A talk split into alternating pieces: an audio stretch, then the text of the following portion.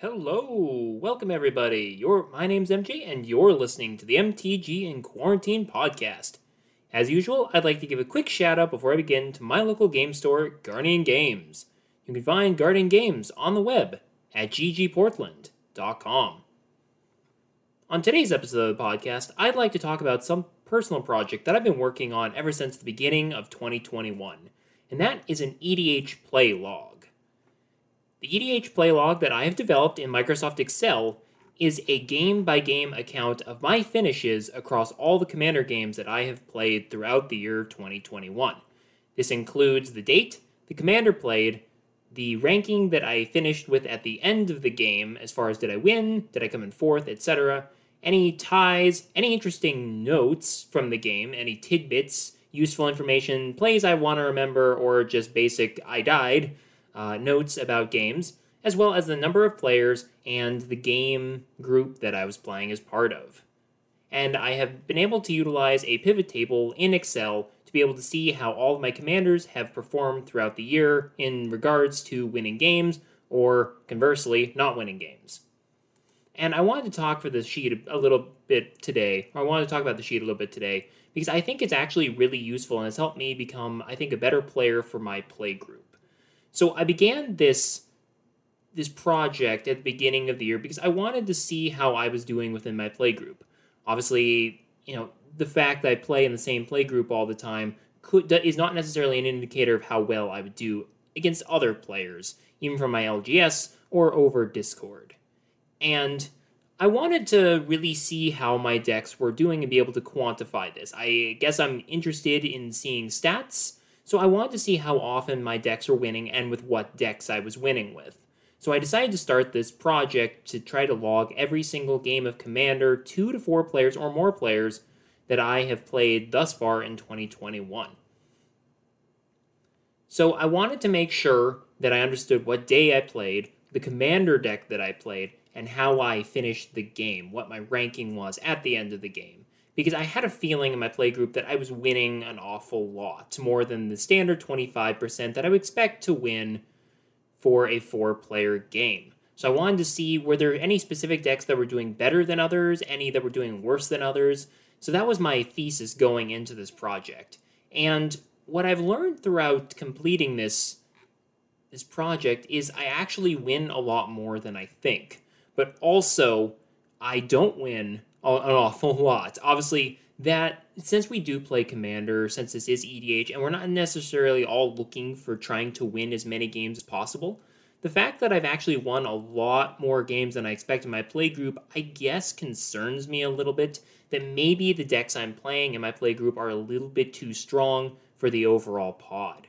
So, again, without going into specifics, where I stand right now at the end of June, so roughly halfway through the year, I have a complete listing of all the commander decks that I've played this year, as well as the number of games that I've won with them versus games where I haven't won with them. And I can see right now, in looking at the list, that I have a couple of commanders who have won quite a few games on their own. Honestly, a few that have dominated almost every game in my playgroup that they have been in. And while those decks have not necessarily been built overly powerful, again, one of the decks that's included in this list is actually my ultra budget deck that I don't bring out all that often. But the fact that I have decks that are dominating the play group this much to the point where I've won every single game with them in 2021 has really got me wondering if those decks are necessarily healthy for my play group. Obviously, I want to make sure that my local play group has a very healthy meta. Obviously, some of us like to optimize our decks we like to utilize combat based games or similar strategies, maybe some mill.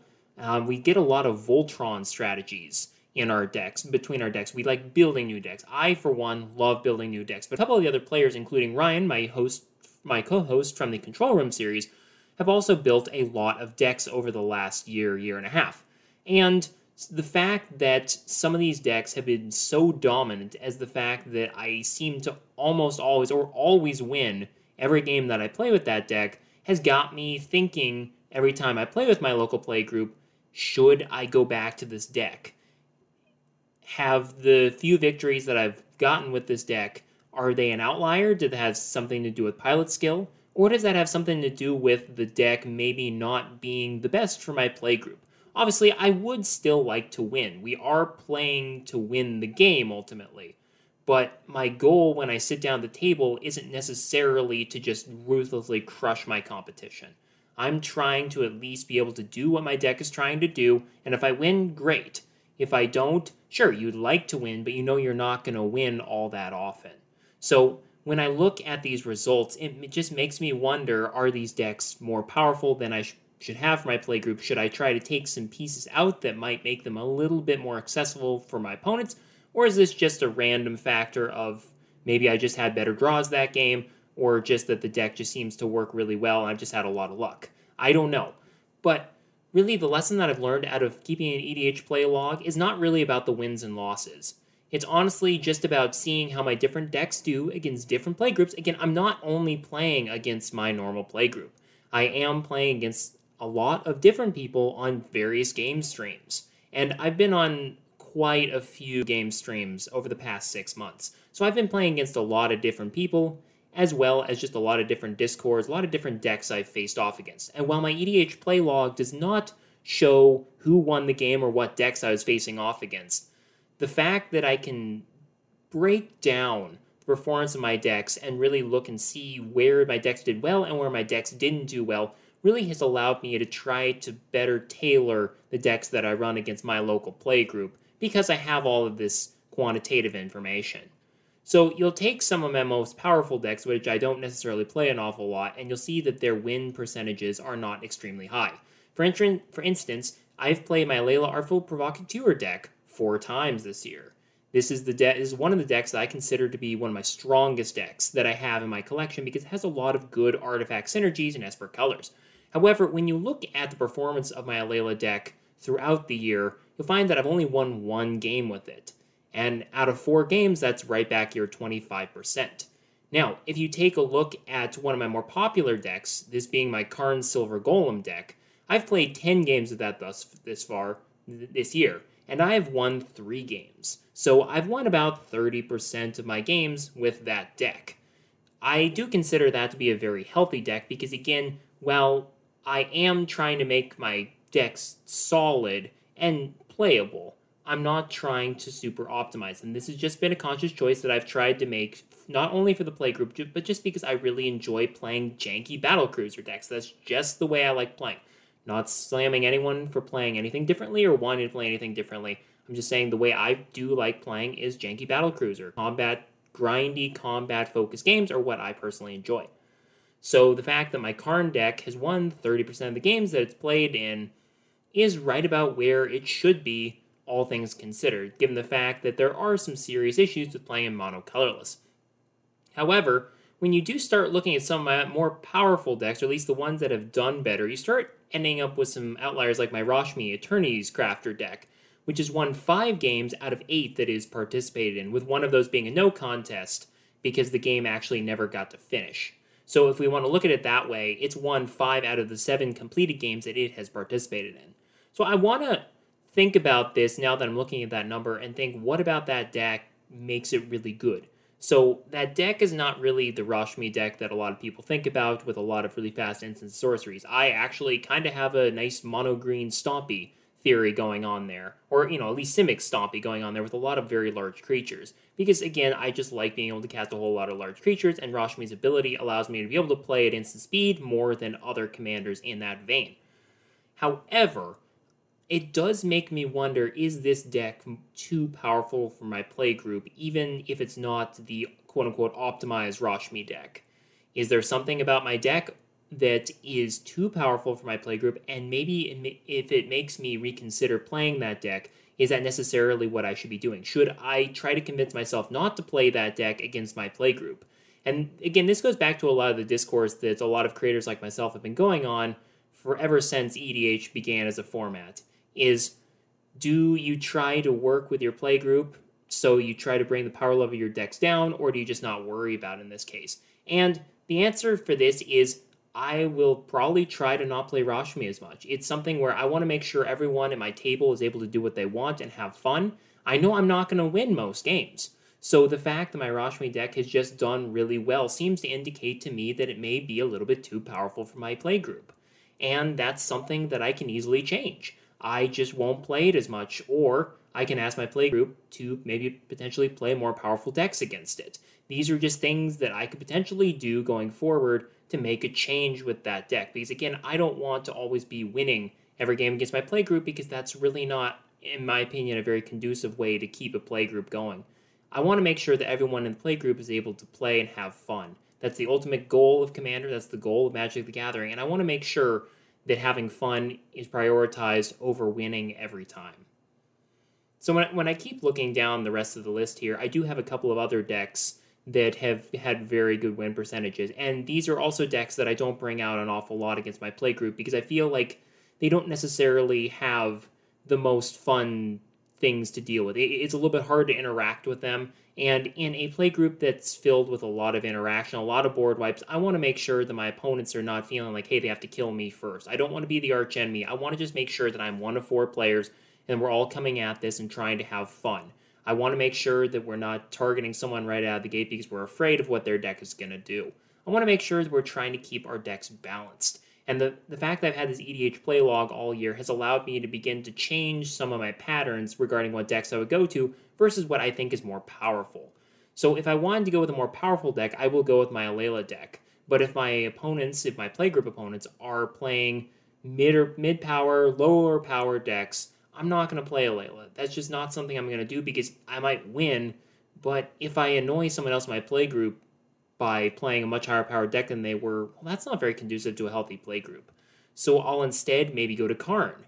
I'll maybe go to my Kothophed Soul Hoarder deck, which is done quite well in the games it is played in, but honestly is not high powered at all. I've made a lot of strategic choices in that deck to try to lower the power level while still being synergistic to ensure not only that I'm able to itch some of my weirder impulses as a brewer, but also just to make sure that it's not overbearingly powerful. I could stack that deck with a lot of Grave Pact, style effects, Dictate of Erebos, things like that, and I'm not going to do that. I want to make sure that the battle cruiser games that we play are fun and not overly not overly locking. I've I've locked our play group in or at least had soft locks several times and I in in previous games and I feel very terrible about that when I do because I realize that I as a player don't like it when that happens to me. So I'm not going to subject my play group to doing that. Or, or subject my play group into having to deal with a situation where they can't keep creatures on the battlefield, whereas I can. That's not necessarily something we like in our play group. We don't play stacks strategies for this reason and we just want to make sure everyone has a fun time is able to play their creatures and do their thing that's just what we do in our play group not saying anything about anything else that's just how our play group likes likes to play and that's really has uh, helped me develop how i enjoy how playing as a player now obviously things can be very different when you go online or you have another play group go to your lgs etc etc and this is why again i'm going to make this very very clear rule zero is extremely important I play my decks in a certain way. If you've ever had the opportunity to be able to play with me, or even if you want to play with me at some point, you're basically knowing what you're going to get from me. I'm going to, at some point, I really want to talk about how I build my decks, the philosophy I use for building my personal EDH decks uh, on a later podcast episode. But if you haven't had the opportunity to, to play with me, I, again, love battle cruiser games. I love combat strategies. Again, I don't always win through combat, but I do enjoy turning creatures sideways. It's how I learned how to play Magic, and it's what I really enjoy is just having creatures, pumping them, attacking. And I do prefer playing that way, though I understand that that's not the favorite strategy of a lot of other players. So that's why I do develop different strategies. I do try to power up my decks. I do have a couple more optimized decks that I will use at higher powered tables. And again, these are not necessarily high powered. I'm going to try to win five turns. There, I'm going to try to at least match more of what you're doing by having more optimized card choices in there. So I will bump some of those decks up based on who I'm playing against. But I do really prefer to play Battle Cruiser. And when I do eventually start returning to play with people I don't know or don't know very well, I'm definitely going to have to have the rule zero conversation saying that here's how my here's how my decks work, here's what they're trying to do, and can I play in this group or can you bring your decks down or should I bring my deck power up? These are things that are, are going to honestly be very challenging going forward now that we're leaving the COVID times and you're going to potentially start going back to playing your LGS, finding new people online. And having this EDH play log has allowed me to really not only understand my decks better, but also has allowed me to, to basically understand how I play and really be able to get some better ideas of how my decks do so that I can get a more useful evaluation of how good, quote unquote, my decks are. Again, these decks are not all necessarily meant to be optimized. They're not meant to be terrible precon either. And again, that's not to say precons are bad. I have played precons, they're very solid. I'm just saying that a lot of my decks, I'm trying to bring up a little bit from the precons. Obviously, I'm trying to add a little bit more synergy, a little bit more power, but I love the concept of the precon. I love the fact that you can just get the precon out, you can play it as is, and just have fun with it. That's how my Alibou Ancient Witness began. I just took the Lorehold Legacies Commander deck out of the box, played it, won a game. Had a lot of fun doing that. I decided to build around Alibou, make a little bit more synergistic deck, but keeping the same tenants that I had before out of the precon, and it's a very fun deck to play because of that. It, it stays true to what the precon did, while also allowing me to go a little bit more in the direction that Alibou wanted to go versus Osgir, and that's fine. Uh, so again, just because people play precons is not a bad thing. I want to make that very, very clear here. Is that the power level discussion needs to be had before every game. And again, we, we go on about quote unquote power level in a lot of ways in the discourse. The EDH play log that I have developed has allowed me to really see more quantitatively where my decks fall on a power level in regards to my play group, and also just in regards to other games, than any kind of scale I could really see online. I think that once you really start to understand what your decks do, the more games you play, the more you really start to get a feel for how well your decks play. And the EDH log that I've developed has definitely allowed me to do that, while also allowing me to really remember a lot of awesome bits about games that I've played. There's a lot of notes in here about some of the really cool things I did. About the time I used Cursed Mirror to copy Alibou, which unfortunately uh, doesn't work because of Legendary Rule. Well, I didn't remember that. Or the time I paid 24 life into Necropotence to try to find a board wipe, didn't find a board wipe, and, you know, just funny things like that where I want to remember how these games go because again, EDH for me is about remembering the games that you have played. It's why I put a lot of weird cards in my deck that are not optimized. I just want to make sure that I have a good experience and I can remember, hey, I remember that game five months ago where I really had this one cool thing happen. Hooray! And that's really why I play EDH, is to be able to have those moments, to be able to have fun with friends and with new people in a shared communal experience without feeling like I need to push my competitive level up a notch. I can. Obviously, I want to try to win if I can. I'm going to play to win, but I also really just want to play. So that's what the EDH log has allowed me to do is be able to try to make sure that I'm playing my decks fairly, allow myself to give it to give the new decks a try while also letting some of my other decks get a chance, but also just to see if any of the decks I'm playing are getting impressive in my playgroup and try to change my strategies around that so that everyone in my playgroup has a chance to be able to play the game. If you liked what you've heard today, you can find me on Twitter at, at MTG Quarantine. You can also find me on you can also find the back catalog of this podcast on Google, Apple, Spotify, MTG Casts, Player FM, and many other podcast outlets. Again, you've been listening to the MTG in Quarantine podcast. My name's MJ. Have a great rest of your day, everybody.